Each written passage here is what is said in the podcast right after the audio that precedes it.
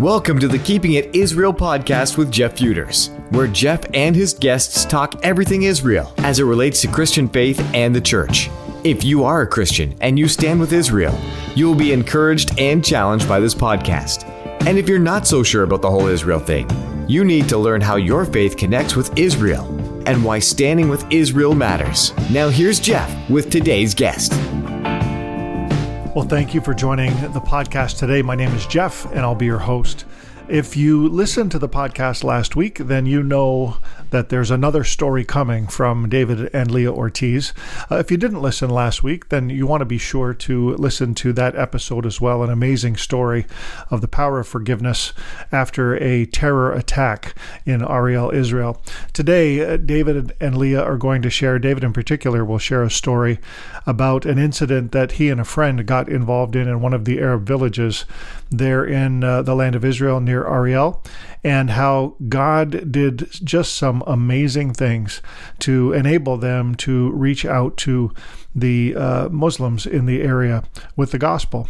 So I hope you enjoy the rest of this interview today and uh, listen with me as we hear David's story and also David and Leah share about some of the ministry that they are able to do uh, through humanitarian aid in the area where God has called them. So let's listen together.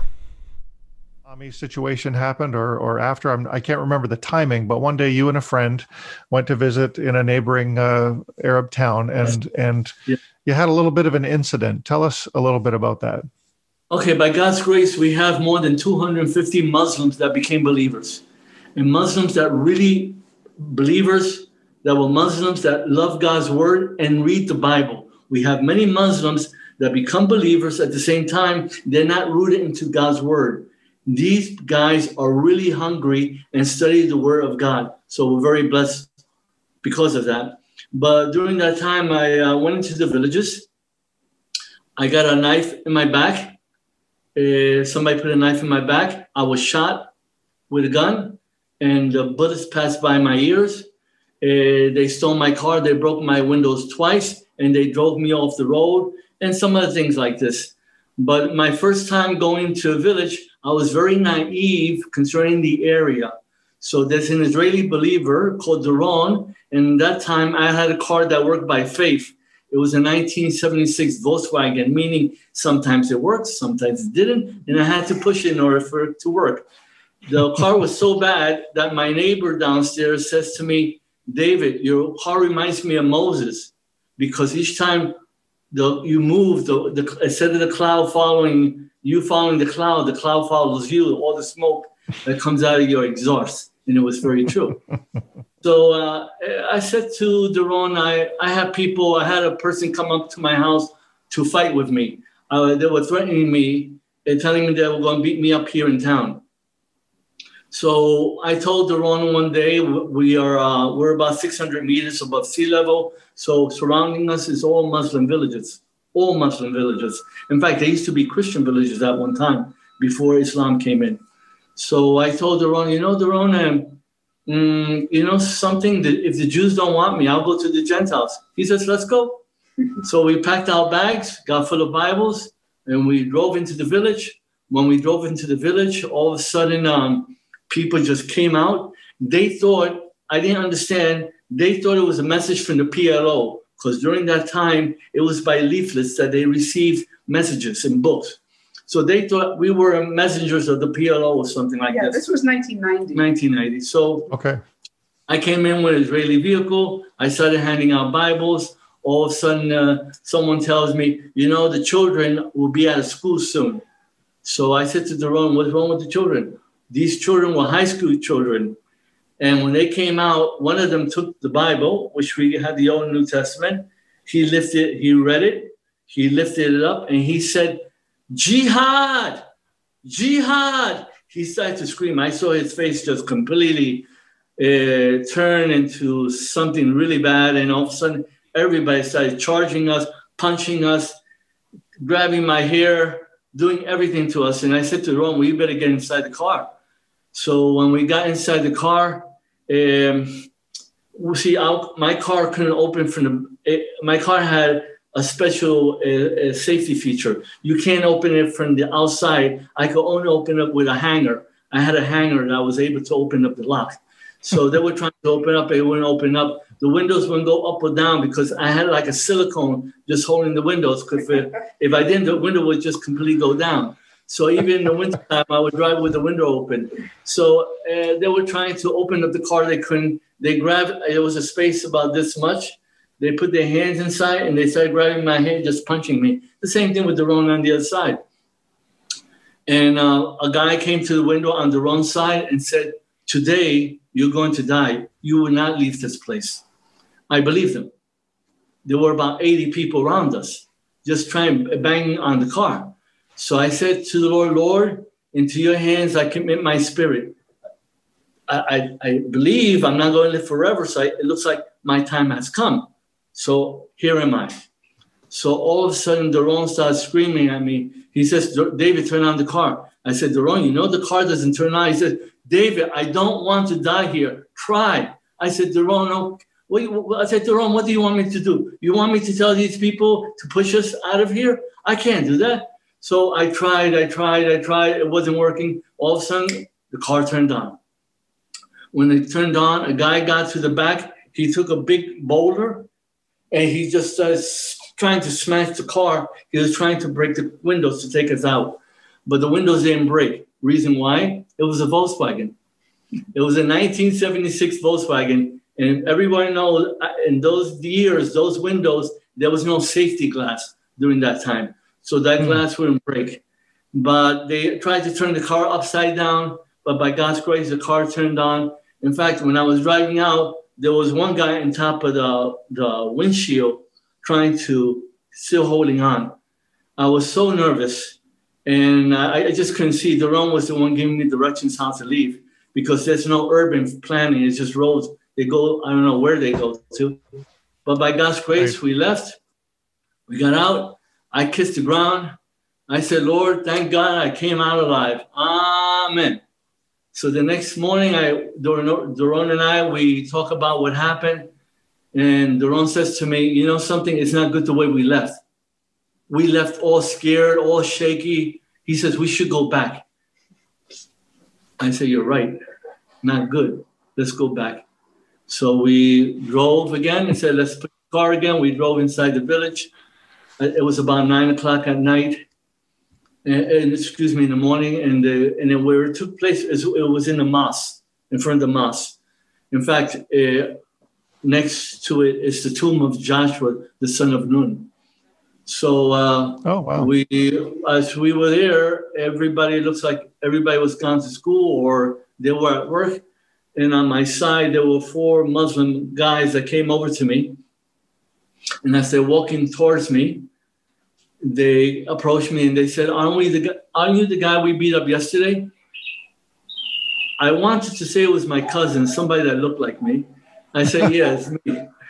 And he says, "If if we, if what happened took place yesterday, if you got beat up, why do you come back?" I said, "I forgot to tell you something." He says, "Is it that important?" I said, "It's very important." He says, well, "Okay, if it's that important."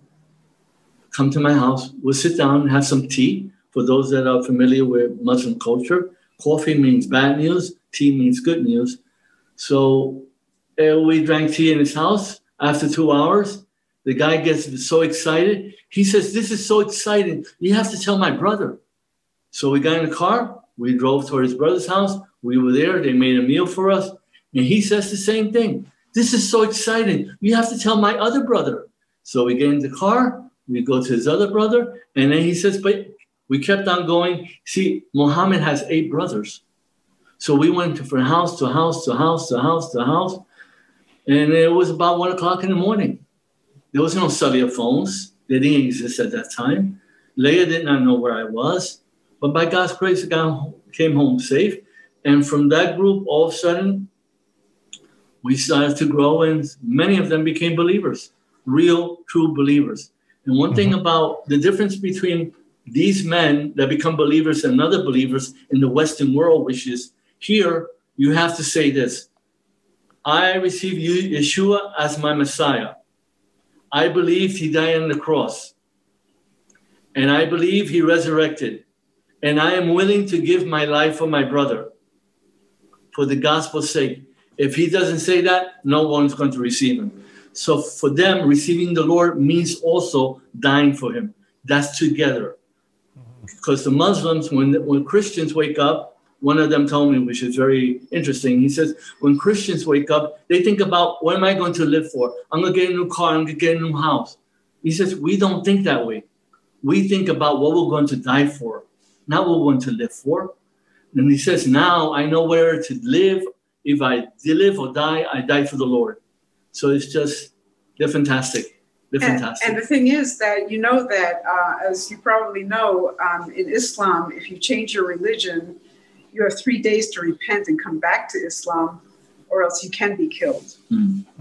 Yeah. Yeah. Yeah. So and so we've had we've had two two of the guys um, were killed. This is the Mufti of Jerusalem. This is the article, one of the articles. He said the head of David Ortiz should be removed from the shoulder. This was his origin in Arabic. So the Arabic believers called me up in the morning. You said, said, said they told me, you know, it's in the newspaper this morning, Al Quds newspaper, your name is there. It says your head shall be removed from your shoulder, and those that follow you should their heads are going to be removed also. So um, they said, David, what are you going to do? You know, it says your head should be removed from your shoulder. I said, I'll start using head and shoulders. David, you crack me up. I I love hearing you tell a story, uh, but but underneath all of this is this incredible uh, ministry and and uh, uh, influence that God has given to you both, and uh, I- we're just we're just. Um, you know, I said this to my wife all the time after we visited in your home the last time we drove away, and, and we're just so humbled to uh, just have any kind of connection at all with you guys. You're doing such an amazing work there. And um, so I, I appreciate you sharing that with us today. And uh, Leah, you were going to say something. I didn't mean to cut you off. Um, I don't know if you remember what you were going to say, but I do. Actually, you know, a lot of people say to me, "Well, you know, how did you feel about this?" You know, because his life was in danger. And it, you know, I've told the story about the forgiveness that the Lord brought in my heart, but the thing is that there was it was a move of the Holy Spirit that was happening in this area, and they were getting. David said it was like picking fruit off the trees um, when Israel had come uh, taken over this area in 1967 there were Baptist missionaries that came in and they handed out gospel uh, literature and little records, little 45 recordings that used to play Okay. on the record. And there were gospel messages plus some books and leaflets and stuff. And there were many of them, many people that they were young at that time and they had received the message and they were wondering, they wanted. I mean, I, I believe that this was the fruit of That's that right, of that ministry, labor. Of that labor Somebody else's labor. I just came and picked the fruit. but it was it Yeah. really was a move of the holy spirit and so it was dangerous but it was you see we had become believers also during a time in the 70s in the united states and canada also where there was a move of the holy spirit and so we knew what this was it was a move Right. of the holy spirit for salvation for these people and it, you couldn't stop you couldn't stop it and you couldn't stop and so it was actually a privilege to be a part of it and you know the lord the lord protected david Someone said, if you're afraid, you die every day. If you're not afraid, you only die once. That's a great deal. and then and, and Mm. like i said the fellowship that we had was was glorious it really was and it was something new and it was it was really amazing and it was for the glory of god They're amazing believers. They're very brave. they they uh, when the um, Oslo uh, peace agreement happened and um, Israel gave over sovereignty of many of the areas in the West Bank to the PLO to the Palestinian Authority. Most of the believers were arrested and put into jail for their faith and tortured very sadistically, and um, two of them were Killed. killed. Were killed for their faith, but they went through torture. Um, it's it's Oh, a long story, but God was with each and every one of them, and each story was different. Each story was different. How the Lord basically rescued them. It's important to witness to the Muslims. Yeah. is very, very important. It's the only They're way to- hungry for the truth. It's the only way to stop terrorism. I, I say, as believers, we cannot live in a fortress. We have to come out of the fortress because it says, "And the gates of hell will not prevail." It means we're able to go into the enemy's territory, knock down their door, and preach the gospel. Has to be. Wonderful. Yeah. This is incredible. And uh, what I want to maybe just chat about for a little bit, what we get involved with at First Century Foundations in helping you guys is a lot of the humanitarian aid uh, that comes Yeah. through donations from here in Canada. And uh, I know that that you're distributing those goods to both uh, Arabs and to Jews. Yes. And um, uh, talk just a little bit about about the ministry and, and how that that sort of that sort of um, help paves the way for relationship and and uh, I, yeah I, I want to say that First Century Foundations were the first ones that were contributing to to this. They were you you your organization was contributing to our ministry before that, and uh, I had a, a very good friend, a um, uh, Russian-speaking believer that lived in a in, in in the same building as a woman who was working in the city government here in Ariel. And she went to her and she said, Here's a list of the Holocaust survivors here in Ariel. We don't have the budget to help them. Can you? I mean, it was like, what an opportunity, right? So right yeah uh, we we took the money from First Century Foundations and we did our first distribution. We we um, ordered food from a believing ministry, Wholesale. wholesale food from a believer who has a ministry to uh, needy people, and we put together some packages and we invited them. We also bought uh, Bibles and gospel testimony books in Russian language because they are all Russian speakers, and many of them don't even speak a word of Hebrew. And we have many uh, Russian speaking people in our congregation.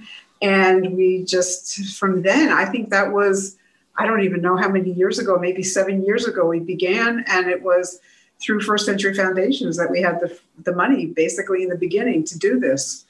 And God had provided already before it happened. So uh, every, I just made an order now for, we're doing 160 packets every time and uh, crystals. And you know, I'm also going to be handing out uh, hoodies and For the winter, you know, yeah. for the winter. And you know, we give things, you know, honey for Rosh Hashanah, and you know, Mm-hmm. seasonal things. And it's it's really and and um, we have people that man the book table that are Russian speakers. They pray for the people. They make contact with them. They call them. They visit them if they want to visit. There are those who have prayed to receive the Lord. Um, we don't keep any numbers, but you know they're going into eternity very Mm. quickly, and so it's a very, very vital. Mm. This is the last generation Yeah. of Holocaust Right, survivors. It's, it's The youngest vital. is 80. She's 80 because she was born in the camps. The oldest is 97. In the beginning, she wouldn't take any books. This one that we're talking about, the, the youngest one, she's an organizer of the group. She's one of the organizers, and um, now she's really, really open, and you know, yeah open. That's amazing, and I think it's important for people to know and understand that that you do this with no strings attached. You're just you're just blessing the people, and there's no uh, requirement on their part to receive, and No, no. Uh, it's a it's a way for you to build relationship with them.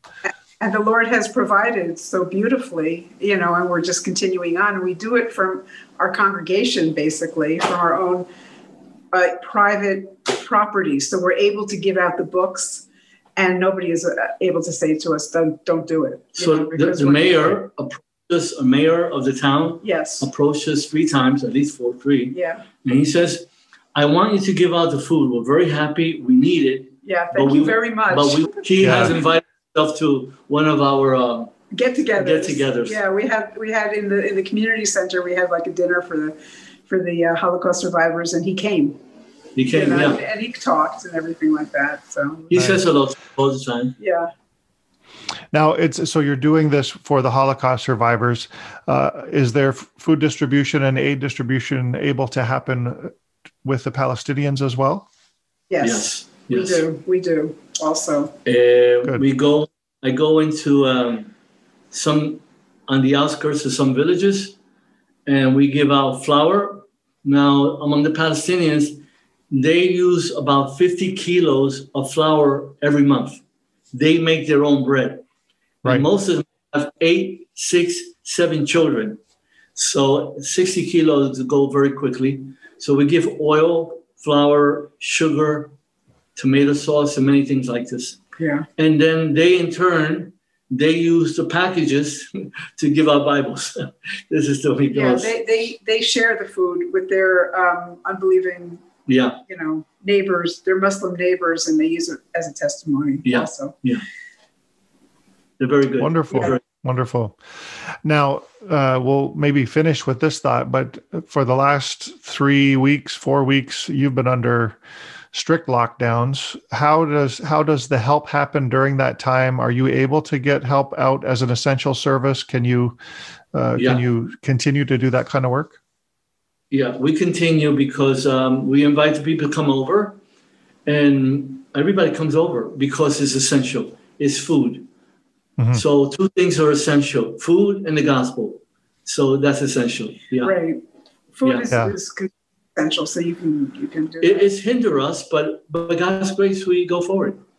Yeah. Wonderful, wonderful. And uh, how are you guys doing? Uh, you know, after being locked down all this time, is everything is okay? It's been a blessing. I have I've been studying the book of Zechariah, going memorizing the book, and doing so many things like this. I'm putting together which we have um, a Bible study for um, leadership, which I'm doing with some young people. And uh, it's been a tremendous blessing for the reason. See, we're always on the run. So we wake up at five. I wake up at five, four thirty more some and what I do, we're not we're doing all these things that we're doing, but if we don't have time to have a date, to have a quality time with the Lord, to study God's word, not read Bible verses, but to study God's word, it's like going out in a beautiful car without gasoline. And this is the pity of many ministries where they're doing many good things, but without the word of God being grounded and spending time and understanding the word of the Lord and really taking time and studying God's word um, is, is very, very uh, powerless, very powerless, because Mm. it's the word of God that brings the power. Yeah, amen. Well, Yeah. you've had lots of extra time to do that for sure, and uh, lots of quality time together. That's right. That's right. Though we always have quality time for a reason that, you know, uh, every week, maybe we go out to McDonald's and sit down and talk. Okay. before before, Before. the lockdown. yeah. When you could get to McDonald's. Yeah. Yeah. No, somebody uh, asked me, you know, how things were going. And I said, well, I said, you know, we've been alone in the house together for all these months now, and Sharon hasn't kicked me out yet. So I'm good. I'm, I'm happy. She's wonderful, but I think I get on her nerves sometimes. So, yeah. Yeah.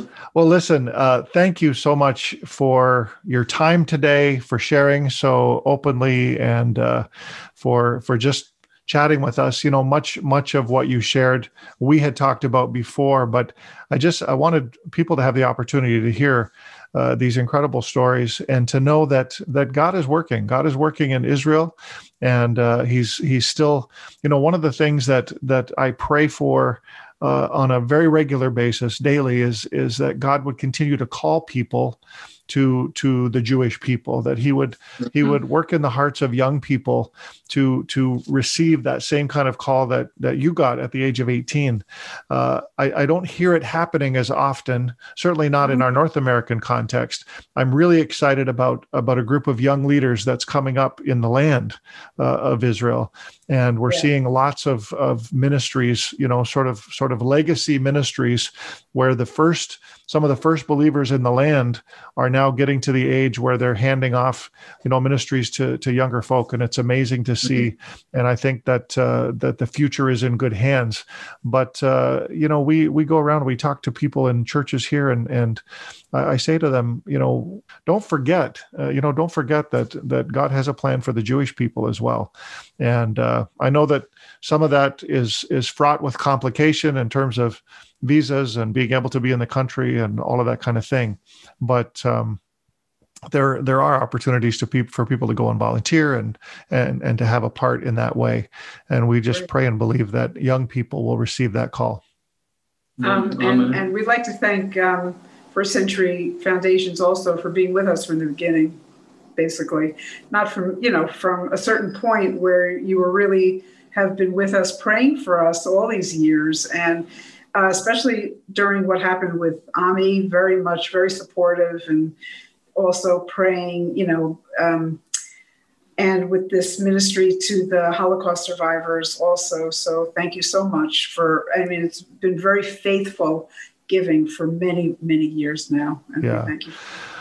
Well, I can say you're welcome on behalf of Clyde and Marion. Uh, you know, my time, just the last four years connected with you guys, uh, I, I, still feel fairly new, but but uh, Clyde and Marion have built this incredible right. legacy ministry as well, and and we just know we know that none of this is here without them, and mm. so we we honor them. Uh, by by saying thank you because I, I know that uh, I certainly know that Clyde uh, his his heart for Ami and that whole situation. Um, he's shared with me about uh, about a, a time when God really spoke to him directly about that and about about the young people in Israel. You know, a burden and a passion. And so, um, I think that uh, uh, he would want me to say thank you. I know that he would. And uh, we, you know, Clyde and Marion are are gradually Clyde is done the end of this year in terms of uh, sort of his his active role in the ministry, and um, Marion's going to continue with us for another year. But uh, yeah, it's been an amazing journey and uh, transition, and we just uh, want to continue to celebrate and honor them as as we go ahead. Amen. Praise God. Praise yeah, God. yeah. Well, bless you guys. Uh, like I said, great to see you. I wish we could have done this in the comfort of your beautiful home there in Ariel.